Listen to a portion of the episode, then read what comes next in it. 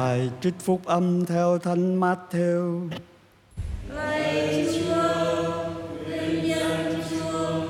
Khi ấy Chúa Giêsu phán cùng các môn đệ rằng nếu các ngươi không công chính hơn các luật sĩ và biệt phái thì các ngươi chẳng được vào nước trời đâu. Các ngươi đã nghe dạy người xưa rằng không được giết người, ai giết người sẽ bị luận phạt nơi tòa án. Còn ta, ta bảo các ngươi, bất cứ ai phẫn nộ với anh em mình thì sẽ bị tòa án luận phạt. Ai bảo anh em là ngốc thì bị phạt trước công nghị. Ai rủa anh em là khùng thì sẽ bị vạ lửa địa ngục. Nếu ngươi đang dân của lễ nơi bàn thờ mà sực nhớ người anh em đang có điều bất bình với ngươi thì ngươi hãy để của lễ lại trước bàn thờ, đi làm hòa với người anh em ngươi trước đã, rồi hãy trở lại dân của lễ. Hãy liệu làm hòa với kẻ thù, ngay lúc còn đi dọc đường với nó. Kẻo kẻ thù sẽ đưa ngươi ra trước mặt quan tòa. Quan tòa lại trao ngươi cho tên lính canh, và ngươi sẽ bị tống ngục. Ta bảo thật cho các ngươi ngươi sẽ không thoát khỏi nơi ấy cho đến khi trả hết đồng bạc cuối cùng đó là lời chúa Lạy Chúa Kitô, ngợi khen Chúa.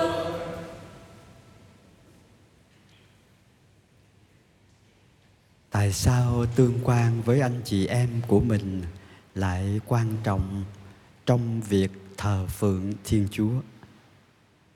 Tại sao chúa yêu cầu để của lễ lại và đi làm hòa với người anh em có điều bất bình với mình chứ không phải mình có điều bất bình với người đó, thì cũng phải để của lễ lại. Không biết có ai trong chúng ta đã làm cái chuyện này hay không? Chắc cũng khó tại vì mình tự nhiên vô lễ, dự lễ rồi tự nhiên đứng dậy, nghe bài phúc âm này, đứng dậy tức khắc đi về kiếm cái người bất hòa với mình làm hòa. Chuyện này chắc hơi khó. Thực ra sẽ là mâu thuẫn khi chúng ta xin chúa tha thứ cho mình, khi chúng ta kêu cầu ơn hòa giải. Mà mình lại không hòa giải với anh em, thì cái hành vi thờ phượng của chúng ta cử hành, nó bị ờ, so le. Thánh nhân không phải là người vô tội, thưa anh chị em. Thánh nhân là người có tội. Thánh nhân là tội nhân đã được lòng chúa thương xót chạm đến và chữa lành thiên chúa muốn chúng ta tôn trọng phẩm giá người khác. Đức giáo hoàng này nói rất là nặng khi giải thích cái giới răng chớ giết người. Khi mình nói xấu người khác, khi mình hờn giận hay rủa xả người khác, một cách nào đó mình cũng hủy hoại sự sống của người đó. Và mình lỗi giới răng thứ năm. Có lẽ nếu ý thức cái điều này thì chúng ta sẽ giữ lời hơn giữ gìn miệng lưỡi mà không nói xấu hay không rủa xả người khác. Đôi khi đó là những người thân trong nhà của mình á. Nhưng mà mình rủa xả rất là nặng lời vì giận thôi. Có tác giả nói là giận là cái cơn điên à, nhất thời.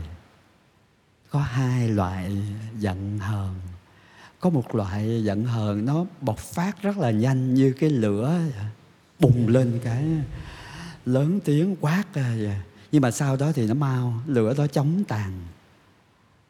Nhưng mà có cái loại giận hờn thứ hai là cái loại thâm thù.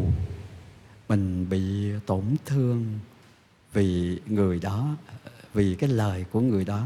Mình bị mất danh dự vì người đó nói cái điều gì đó với mình. Thành ra nó cứ âm ỉ trong lòng mình á, như một ngọn lửa ờ, như một cái lò than cứ âm ỉ ở đó hoài. Và mình mang cái ờ, sức nặng cái cơn giận đó nó hại mình trước nhưng mà nó cũng hại người khác hại cái người đó.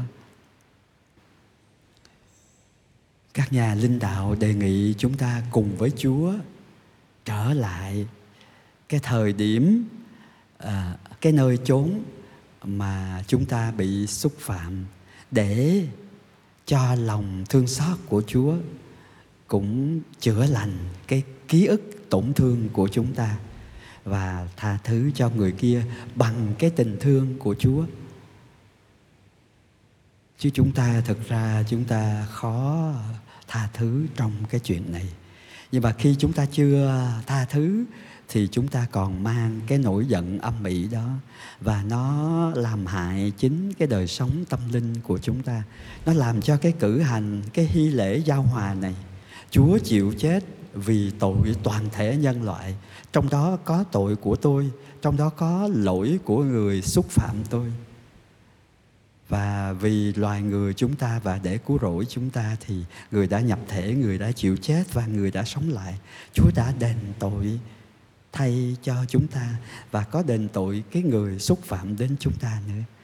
Xin cha tha cho họ từ trên thập giá. Chúa đã nói cái lời tha thứ đó và xin cha cũng tha thứ.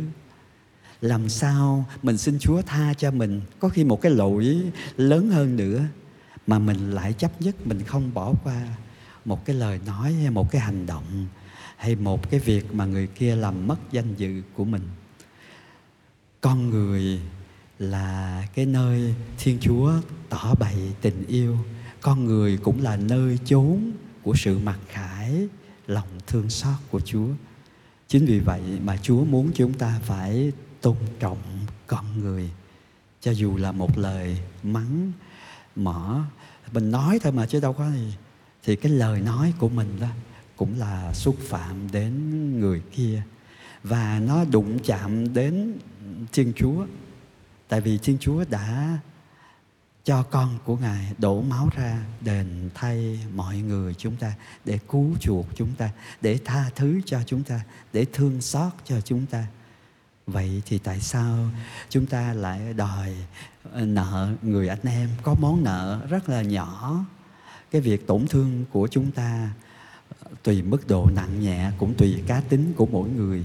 À, để cho lòng thương xót của Chúa có thể từ tâm của chúng ta chuyển sang những trái tim khác, thì chúng ta phải cất đi cái bức tường ngăn cách do sự giận dỗi đó. Ezekiel khẳng định rằng cái người công chính nhưng mà rồi lại làm cái điều ác á, thì vẫn có thể chết vì cái điều ác mà người đó làm. Còn cái người tội nhân mà ăn năn sám hối và hành thiện trở lại thì họ sẽ được sống. Ước gì lời chúa ngày hôm nay giúp cho chúng ta suy nghĩ nhiều hơn về phẩm giá của người khác khi chúng ta vì nóng giận có thể buộc miệng nói những lời xúc phạm đến người khác nhất là khi người đó không có mặt ở trong cái câu chuyện mà chúng ta đang nói với nhau để cho của lễ chúng ta được đẹp lòng Chúa.